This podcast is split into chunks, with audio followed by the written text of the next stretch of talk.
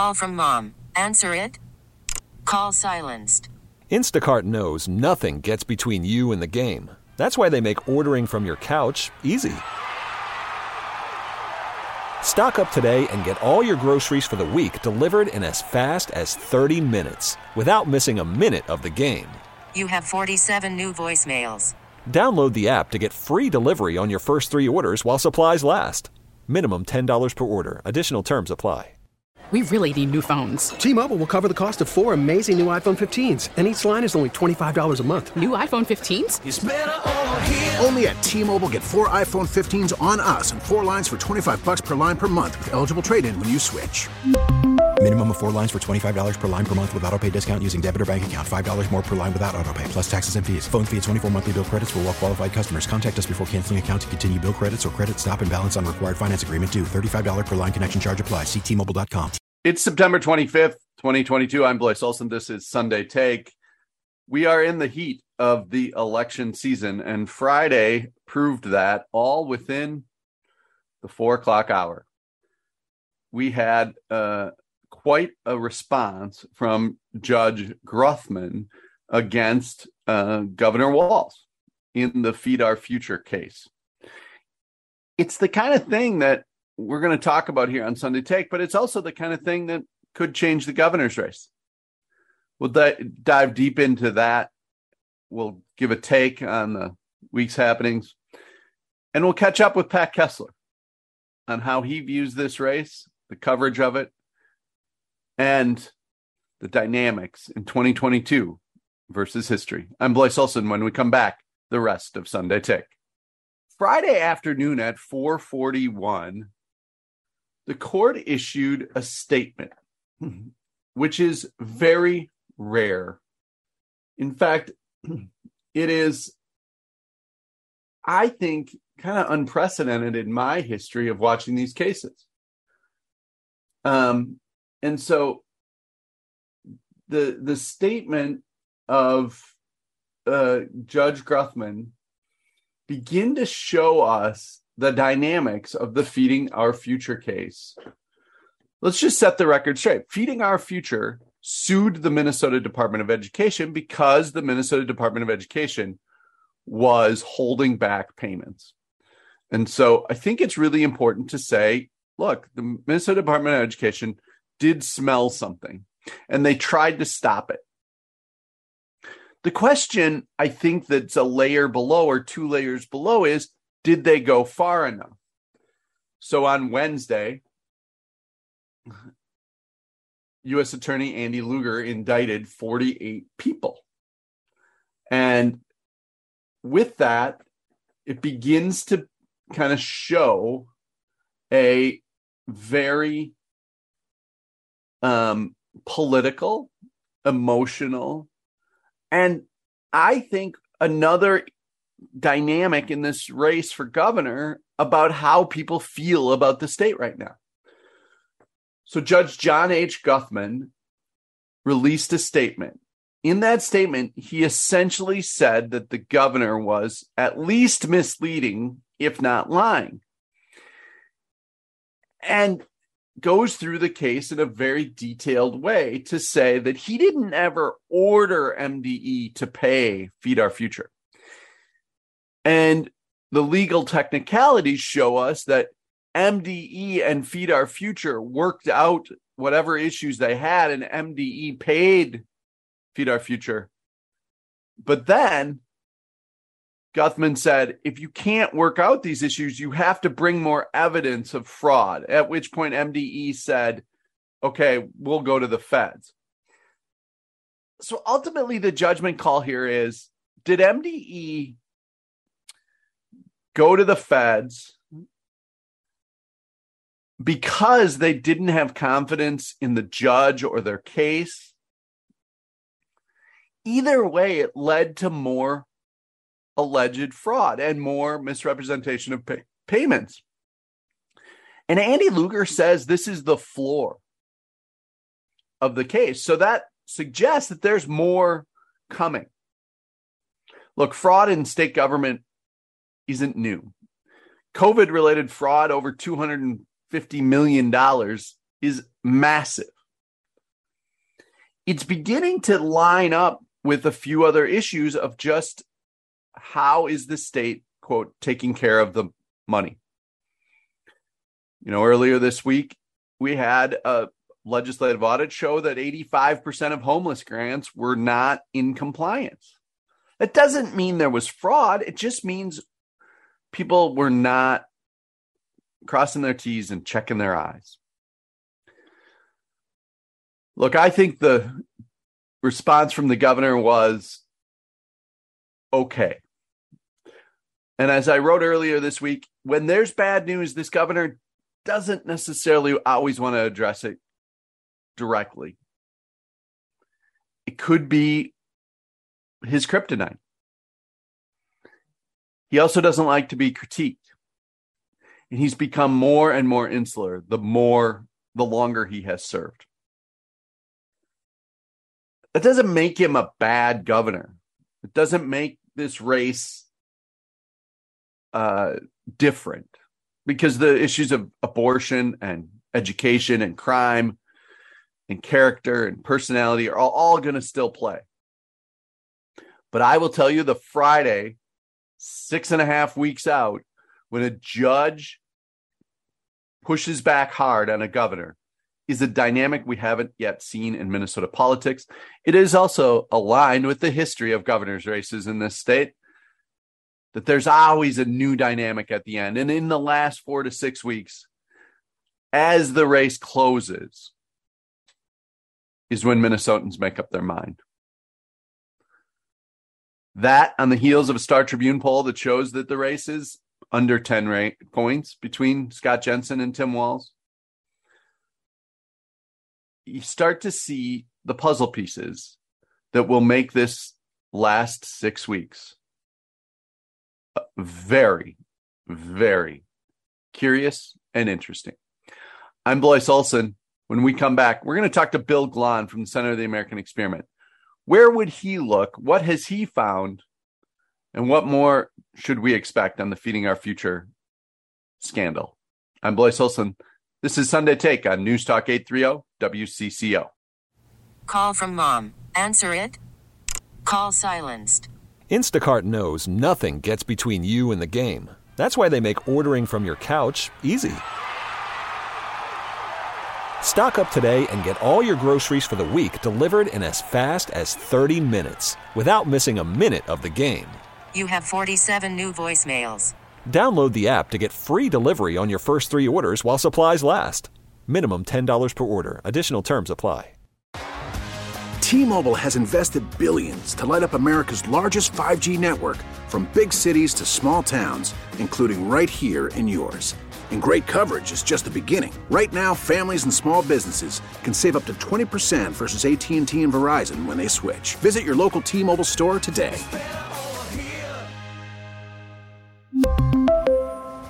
Plan savings with 3 lines of T-Mobile Essentials versus comparable available plans. Plan features and taxes and fees may vary.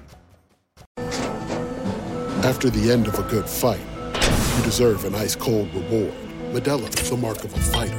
You've earned this rich golden lager with a crisp, refreshing taste. Because you know, the bigger the fight, the better the reward. You put in the hours, the energy, the tough labor.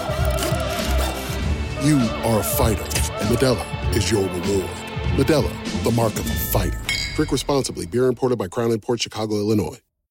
The next guest this week on Sunday Take is Bill Glahn. Bill is with the Center for the American Experiment. He's a researcher. He's been in and around state government for a long time. And he's following the Feed Our Future case closely. And I wanted to have somebody on this week who's following it closely, because while I'm following it closely, I'm not following it as closely as others, and understanding state government and state contracts and process, I think, is an important kind of pause for us to dig a little deeper in. So, Bill, thanks for joining me. Thanks for having me. So, Bill, I just want to give a little background. You're with Center for the American Experiment. Obviously, it's a conservative think tank, but your background in state government allows you to start to understand whether it's the legislature, a state agency, or how those intersect. As you've followed the Feeding Our Future case from when we discovered the raids to we knew there's a federal investigation, maybe even some other angles, what are kind of the key things that you think maybe need a little more probing or a few more answers to bring maybe a little more transparency to the case? Yeah, I guess I would start here and work our way back. Okay. So $250 million or more, the FBI seems to think it's even bigger than that, have vanished. And they've only been able to recover $50 million, 20% of it. Now, certainly some of that $250 million actually was spent on food and delivered to hungry school children. So it's not 100% of it, but we don't know, is it 50% fraud? Is it 99% fraud? We don't really know. So I think that's the biggest take is how much of the $250 million in missing money actually went to feeding children and how much of it went to buying luxury automobiles and Turkish beachside property or wherever else it went. And I guess the other thing that I'm most concerned with today in September, has the bleeding stopped? Has the Department of Education cut off funding to every fraudster out there? One of the things we've heard this week is that they continue to pay. And in fact, most of the money that went out the door after they contacted the FBI. The state claims that the FBI said, oh, keep paying the invoices. We don't want to tip them off that there's an investigation going. So they spent another $230 million on this program after the FBI got involved, so as not to tip the hand on the... So I wonder if that's still going on. Are there other people?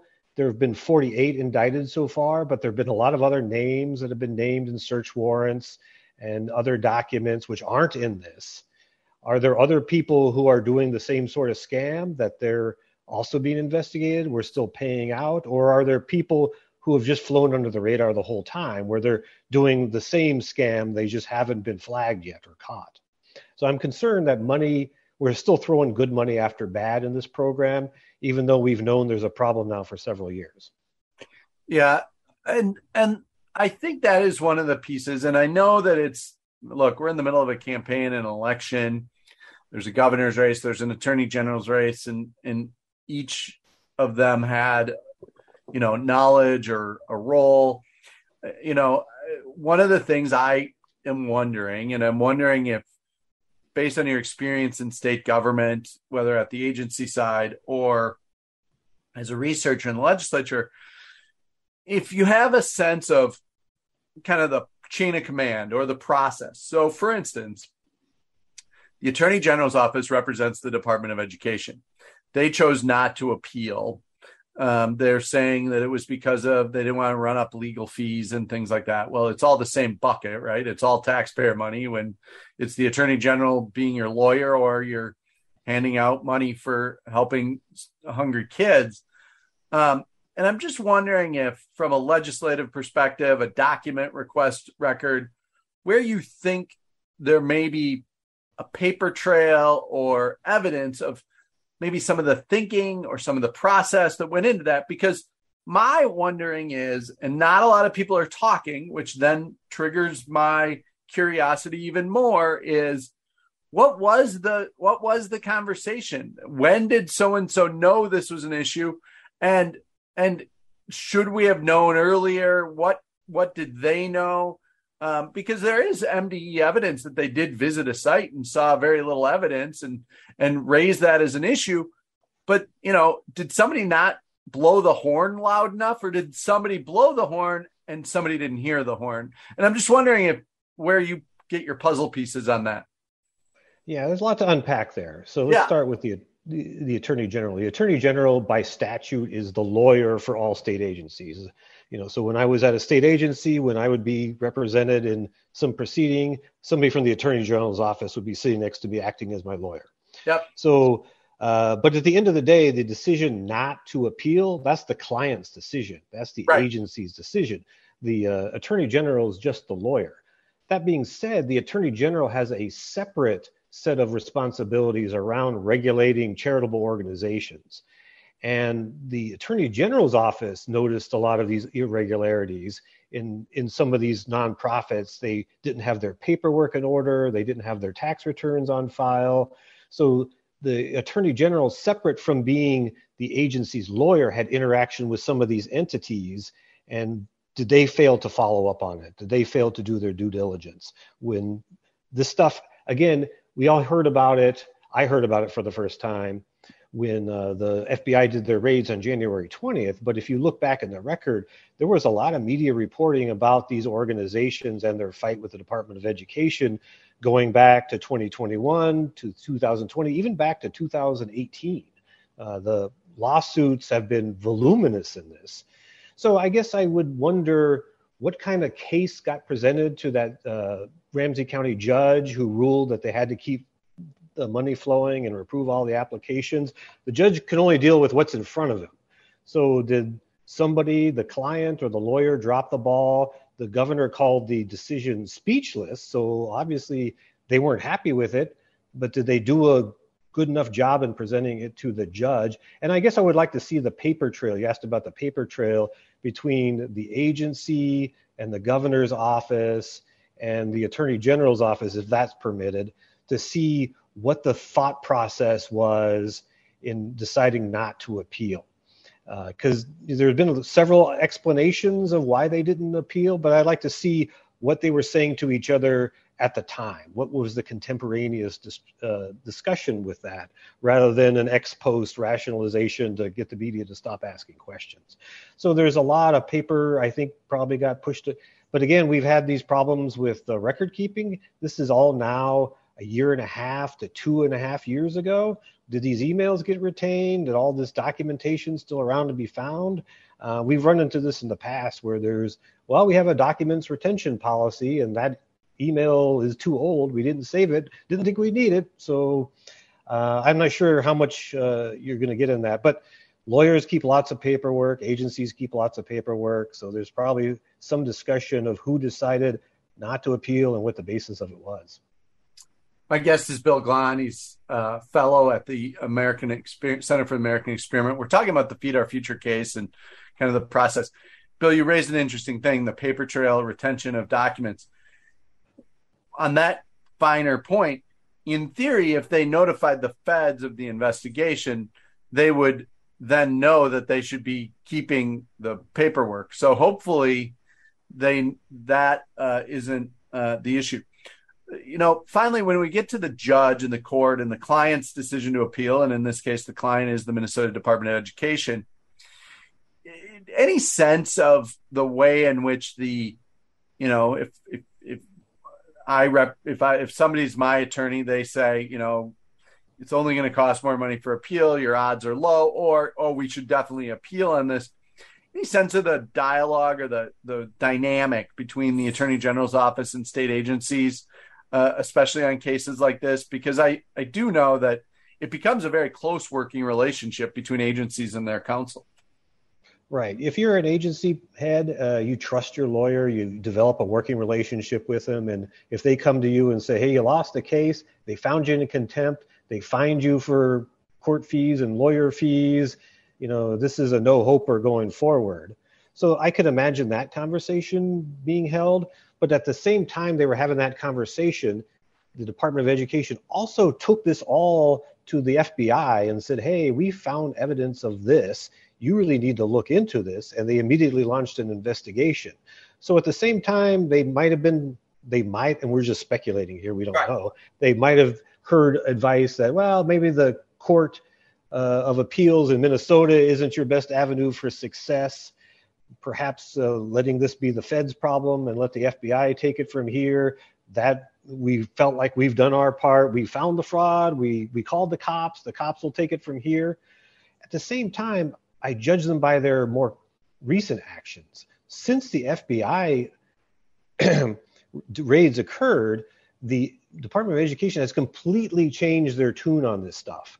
So you see documents or media accounts from 2020, 2021, where they say, well, we don't have investigative powers. It's not for us to decide what's fraud. You know, some other people need to make that determination. Since January, as far as these nonprofits are concerned, they have a zero tolerance policy. They will not pay any invoices. Their invoices back to November, they have refused to pay, even though in legal and quasi-legal proceedings, they lose time after time after time. Somehow a switch got flipped in January and none shall pass.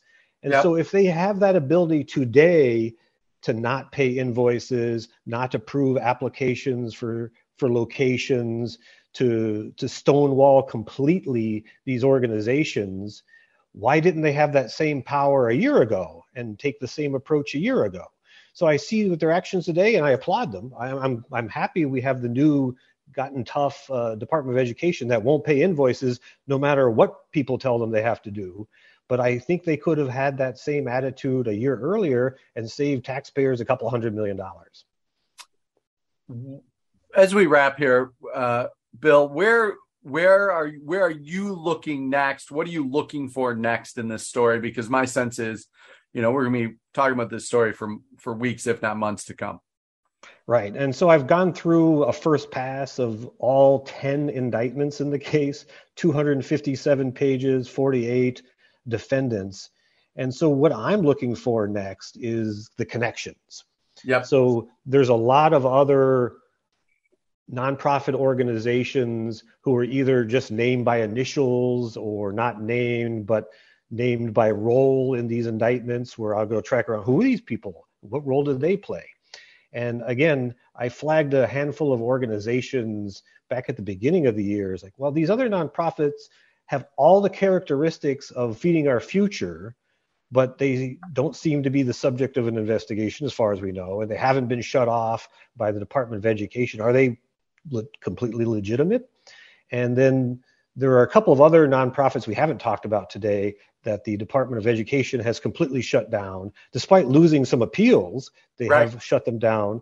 Are those the next shoes to drop? Are there going to be more? We know there are going to be more indictments, but will the new indictments go deeper into Feeding Our Future, or will they spread to these other nonprofit organizations that have only been mentioned in passing or in using initials and not names? So again, I've been writing about this for months now, and I feel like I'm going to be writing about this for months.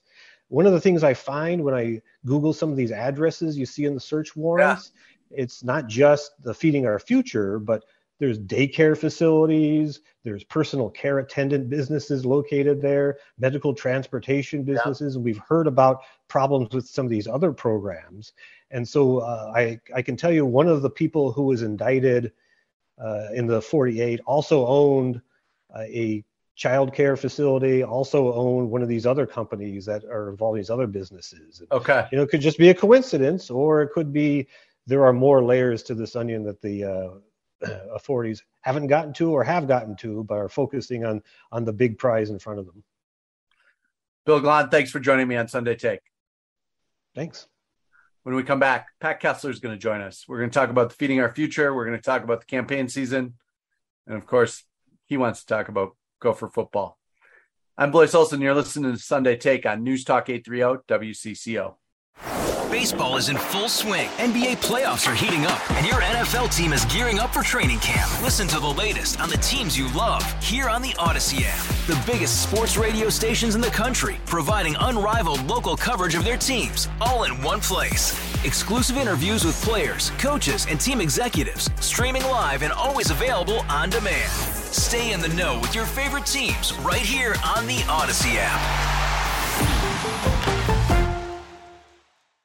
We're back on Sunday Take. The final conversation this Sunday is, it's one I'm looking forward to. It's with Pat Kessler, a longtime WCCO-TV reporter.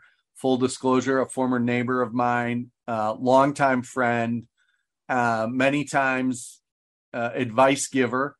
And not to date ourselves, but I just did the math, Mr. Kessler. We've officially known each other 28 years. That is scary. It feels like a lot longer, Blois. It does. Good way. In a good way. Yeah. No, thanks for joining me. Really happy to be here. Great show. Well, you know, we're in the middle of this campaign season. You've covered a lot of them. You're not daily covering it, but you are, I know, watching it very closely. What's your sense of kind of how this campaign looks to other years, the dynamics of 2022, the way the media is now versus 12, 20, 25 years ago? Well, it's a great question because things are all different from the way they were 25 years ago, 15 years ago, even 5 years ago. These campaigns nationally and in the state of Minnesota are much, much different than they used to be. They're much more negative. The messaging that goes out in a much different way, the targeting of certain groups. That's unlike anything we've seen in a long time, very, very sophisticated. And the messages, as I say, are much more negative. And so it's almost as if many campaigns are trying to get the negative message out to their base in order to get them out to vote. I don't know how that's going to work. It's always been, my feeling, an old-time political philosophy is that in campaigns, it's not about punishing the heretic. It's about seeking the converts. And I don't see that so much anymore. I see a lot of punishing going on in campaigning nowadays. You know, it's interesting you say that because as I looked this week at numbers and the converted voters that Scott Jensen might need if he wants to win, or the folks who voted for Walz in 2018, and if they're going to show up, you and I kind of watch these pockets. We try to figure out where the swing voters are. It just doesn't feel to me like it's as clear this year into where they think the public is, or where, as I say, what's the mood of Minnesota? Because the mood is all over the map. I go to Duluth, I go to Rochester, I go to Mankato, and there is not one mood of Minnesota. It really depends on your place in life and your place in time and how old your kids are, or, you know, what you do for a living. And it just feels more segmented, which is harder, like you said, to find the converts, because I think there's fewer people to convert. Yeah, I think COVID threw a wrench into a lot of this. A lot of things happened during the pandemic. Both economically to people, where they work, how they live, where the kids and how they go to school. All of that has changed us in fundamental ways that I think we don't yet understand. And so we are in a period of flux here where things are really starting to be different from the way, literally from the way they were before. It used to be, and it might be still true, that if you're Scott Jensen, if you're a Republican running statewide, you're going to need to get a pretty hefty amount of the vote in Lake County and in Duluth. You're going to need to get it in Rochester and St. Cloud and in those places. And it's not as certain anymore who is going to get votes where. I'm sure you've seen all the polls, and they're Yep. wildly different, as you discussed that. One of the things that's interesting to me is that there is such a big divide now between outside the metro area voters and in the metro area voters. And it's good and bad for both parties. The Republicans have picked up quite a bit of traction in northern Minnesota, in particular on the Iron Range and all outside the metro area, I think in large part because of the messaging, but also because of Donald Trump. But it has been gradually going that way. Meanwhile, as you know, the Democrats have pretty much solidified the metro area, and it's all Democrats that are being elected there. So Republicans can claim, and they do, hey, look, the greater part of Minnesota is for us. But the Democrats can claim, yeah, but you've lost all your representation in the metro area. So we do have two Minnesotas, which is a lot different from Governor Walz's campaign motto, one Minnesota. There are two Minnesotas here. You raised Governor Walz and that theme of one Minnesota. I'm of course talking to Pat Kessler, a longtime WCCO-TV reporter, covered the Capitol for many years. Governor Walz is an interesting governor to cover. And I'm guessing you went back to Al Quie or Rudy Perpich, and I started during the Perpich, but mostly the Carlson years. Is it a sign of the times that he seems to, you know, kind of not be as accessible as traditional governors? And I say that in that he's probably had more news conferences and news availabilities than any governor in modern time, but they're never there. You know, after COVID, there isn't a lot of, quote, news, and there's not a lot of access other than those news conferences, one-on-one interviews, those kinds of things. What's your sense of the way Walz kind of works with the media? Well, I'm surprised at Governor Walz a little bit, because he came into office promising to be completely transparent about everything. And I have found him much less than transparent. I don't think he has lived up to what he promised. There are many indications of this, but he is heavily surrounded by people who manage his message. And I suppose politically, you gotta do that. And he's done a pretty good job of managing the message. And you also gotta say that he has gone through some incredibly tough times, historic tough times, where he has had to make decisions that pretty much no other Minnesota governor has had to make. Absolutely. Shutting down the state. So you got to give him that part of it.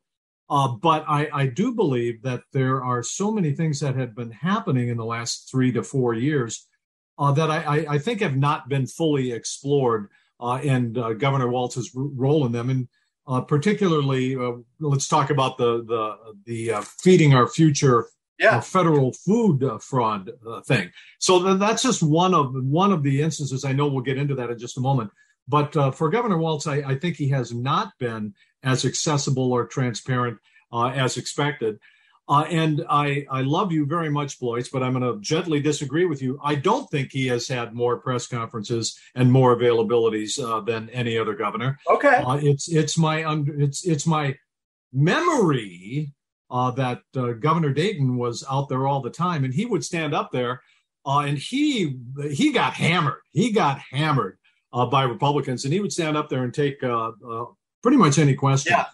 Governor Pawlenty was also somebody who stood up and pretty much took everything. So there is a little bit different style and strategy and tactic by Governor Walz. And let's face it, I think right now, it's working for him. No, I think it has worked. That's one of the, call it frustrating or call it whatever you want to call it, is that it has worked. And when I said that about the number of press conferences, I meant like through COVID, where it's every day and it's, you know, those kinds of things. But absolutely, sure.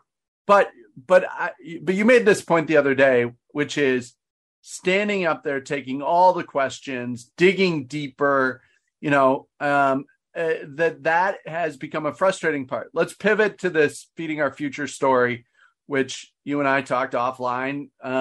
Stories like this in state government do not come along every day.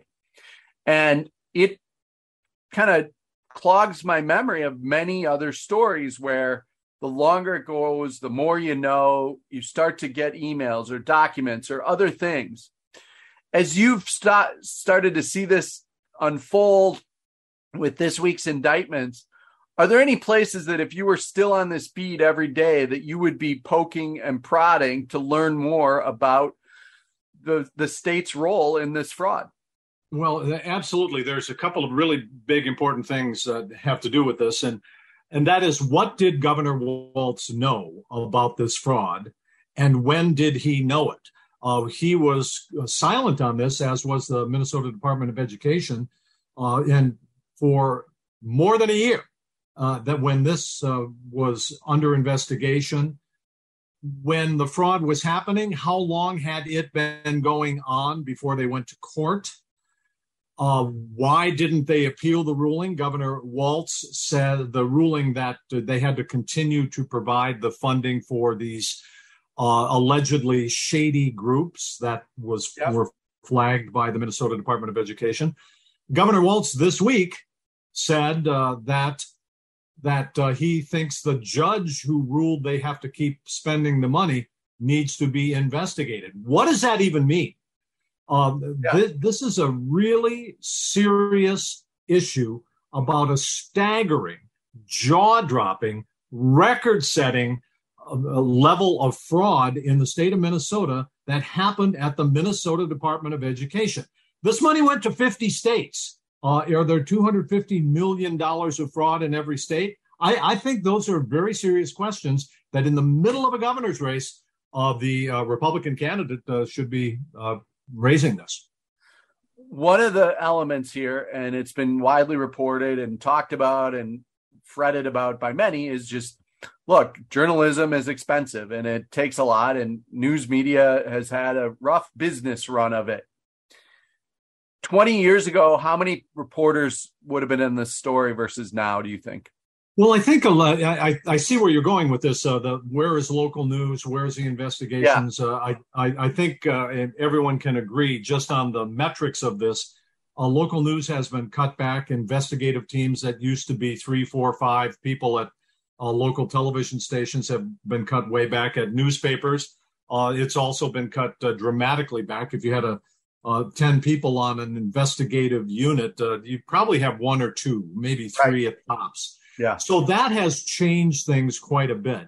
And that's not to say they could have sniffed out this fraud earlier, investigative reporters, because to their credit, reporters at the Star Tribune were on this really early. Yeah. But stymied by the brick wall at the Minnesota Department of Education, which refused to, where they could not get information in a timely manner. So there is all of that, and it's true. But this is just the latest in a series, and not just with Governor Walz, but series of enormous, gigantic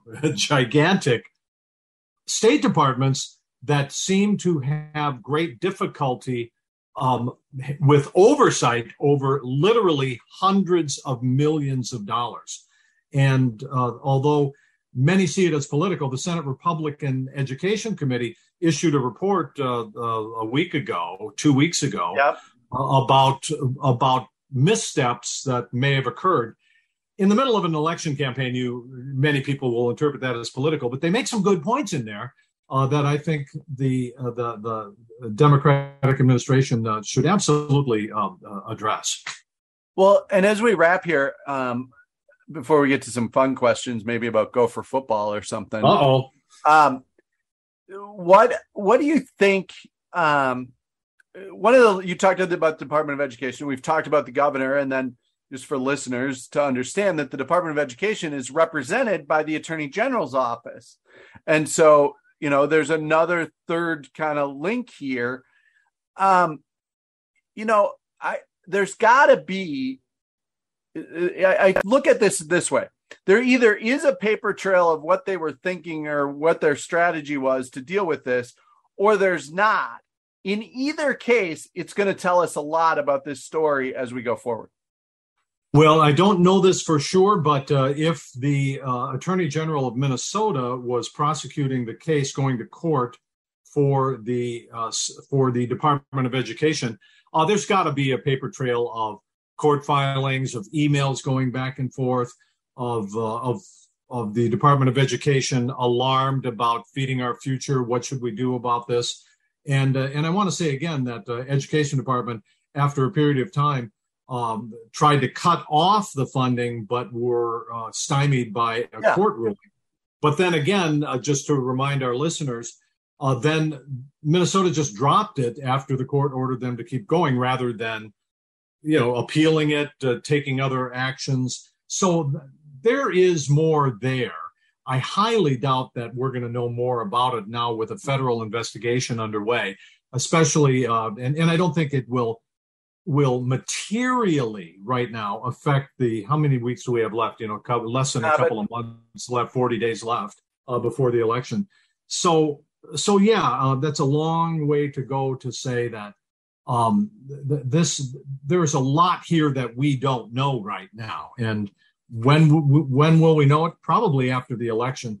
The AG's race is very close here, according to polling. The governor's race, not so close. The Star Tribune poll, most recent. is the Star Tribune Care 11 NPR poll. I think it's 8 points, but it's I don't think it's going to be a really, really close race at this point. If the Republican campaign for governor was a little more focused, and if they had more money, maybe it would go a different direction. Yeah, we'll wait and see. All right.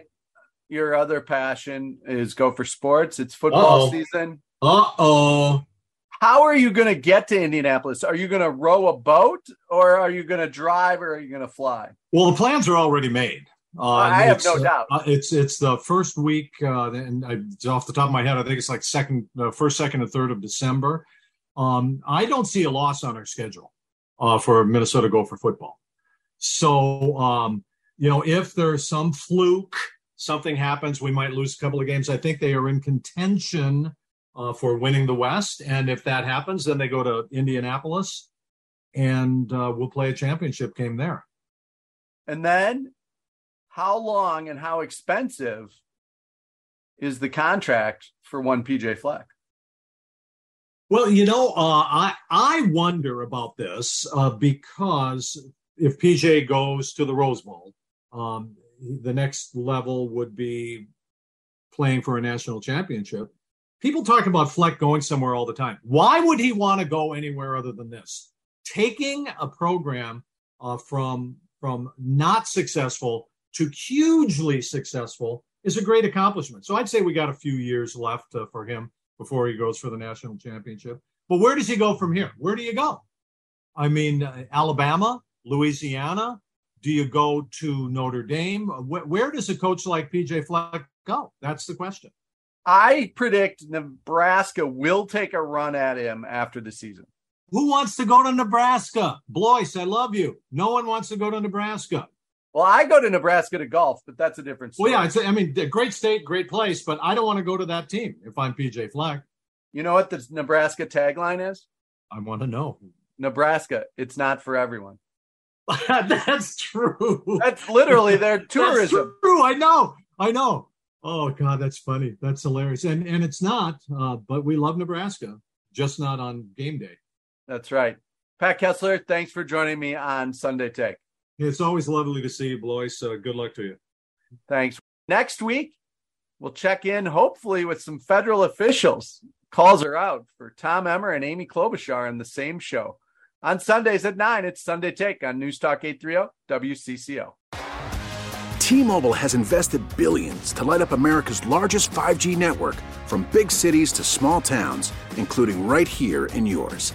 And great coverage is just the beginning. Right now, families and small businesses can save up to 20% versus AT&T and Verizon when they switch. Visit your local T-Mobile store today.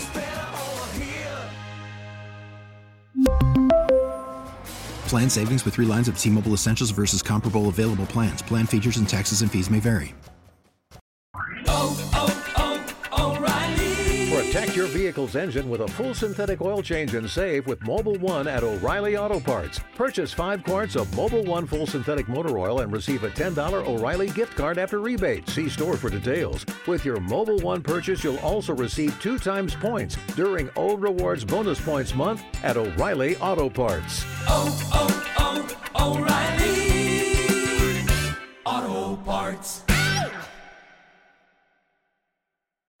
Baseball is in full swing. NBA playoffs are heating up, and your NFL team is gearing up for training camp. Listen to the latest on the teams you love here on the Odyssey app. The biggest sports radio stations in the country, providing unrivaled local coverage of their teams, all in one place. Exclusive interviews with players, coaches, and team executives, streaming live and always available on demand. Stay in the know with your favorite teams right here on the Odyssey app.